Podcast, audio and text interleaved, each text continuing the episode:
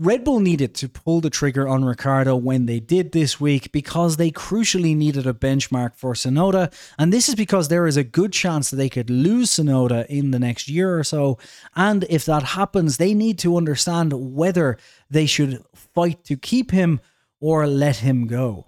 So Tsunoda has been performing well this year, and over the last couple of years, that hasn't been the case. Against Gasly, he's been very inconsistent. However, Franz Tost of AlphaTauri has been pretty adamant that essentially all new drivers, all new rookies, need roughly three seasons to get on top of things. And they weren't willing to put that into De Vries, or at least Red Bull as a higher up weren't. Franz Tost is a different story. But the reason for this is that rookies do need to warm up, given the fact that there's a lot less testing than there was back in the 2000s when it was more or less unlimited. And therefore, Tsunoda could have warmed up now, and we're seeing a very different Tsunoda this year. The problem is we don't really know, and Alpha Tauri have no real test to see if Tsunoda is actually that good, or if the car is actually better than they thought it was, and that De Vries was just really underperforming. Because there were very few races where De Vries was either ahead or even close to Tsunoda. The problem with this is that Tsunoda is a Red Bull Junior, and along with Lawson and Iwasa, Red Bull do need to start pushing towards their future and planning towards their future because at the end of the day, while Verstappen will likely stay past his 2028 contract, if he continues to have such incredible form over the next few years, he could decide to go and do other things or try his hand at doing a Schumacher at Ferrari these drivers will get bored of winning at one point or another. And we saw this with Hamilton until 2021 happened. He very much talked about how Formula One wasn't the only thing he wanted to do. And the challenge now has sort of reinvigorated that. So, regardless of how long Verstappen stays, Red Bull do need to continue to plan for the inevitability that he is gone at some point. And therefore, they need to focus in on these young drivers. Now, if we forget about the Ricciardo situation for a moment, whether he will replace Checo or whatever, that is a situation we've already discussed. And to be honest, there's so many unknowns there and so many decisions behind the scenes that we won't know that at least for another few races as we see how Ricciardo performs.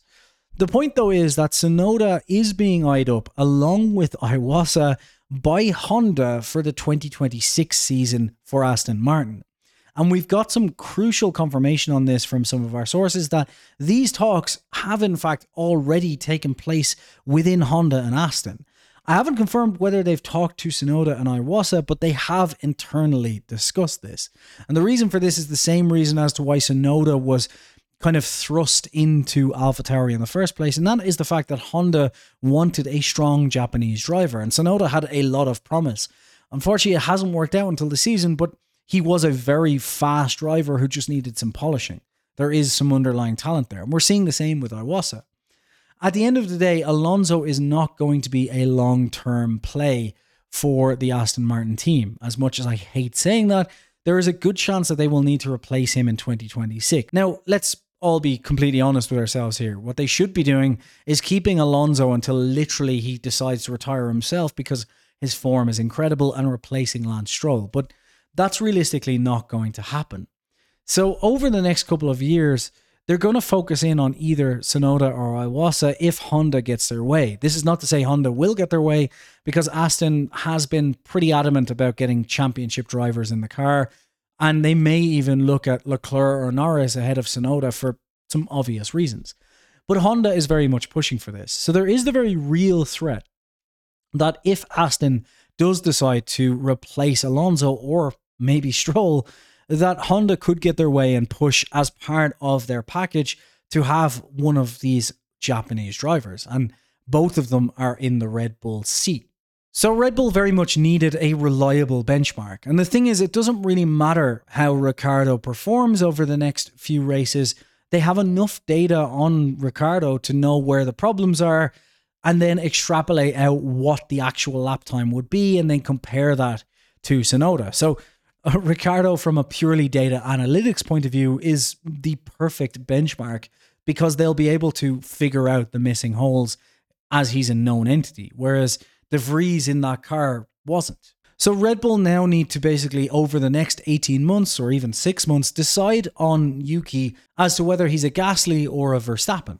What I mean by that is basically whether they can afford to let him go or whether they have to hold on to him no matter what happens, even if that means thrusting him into the Red Bull seat, perhaps before he's ready in, say, 2025. They need to figure out whether he is a future Verstappen or, again, whether he's a Gasly. And again, they also need to start doing this with Iwasa, which tells me that they're probably over 2024 going to make a clear decision on whether Ricciardo sticks around or whether Ricciardo moves up to the big team for a year to get a shot again. That's a, again, we've already touched on this. Or whether they bring Lawson and Iwasa into the Alpha Tauri team and move Yuki up, or just decide that Yuki can just stay there until someone is willing to pay the big bucks to take him away. But basically, what all of this comes down to is that Red Bull is very much now under pressure to benchmark young Yuki Tsunoda to find out whether he is actually a potential future superstar or whether he's not worth any more headache and whether he should be replaced with, say, Lawson or Iwasa after his F2 season before Honda and Aston Martin decide for them. Subscribe.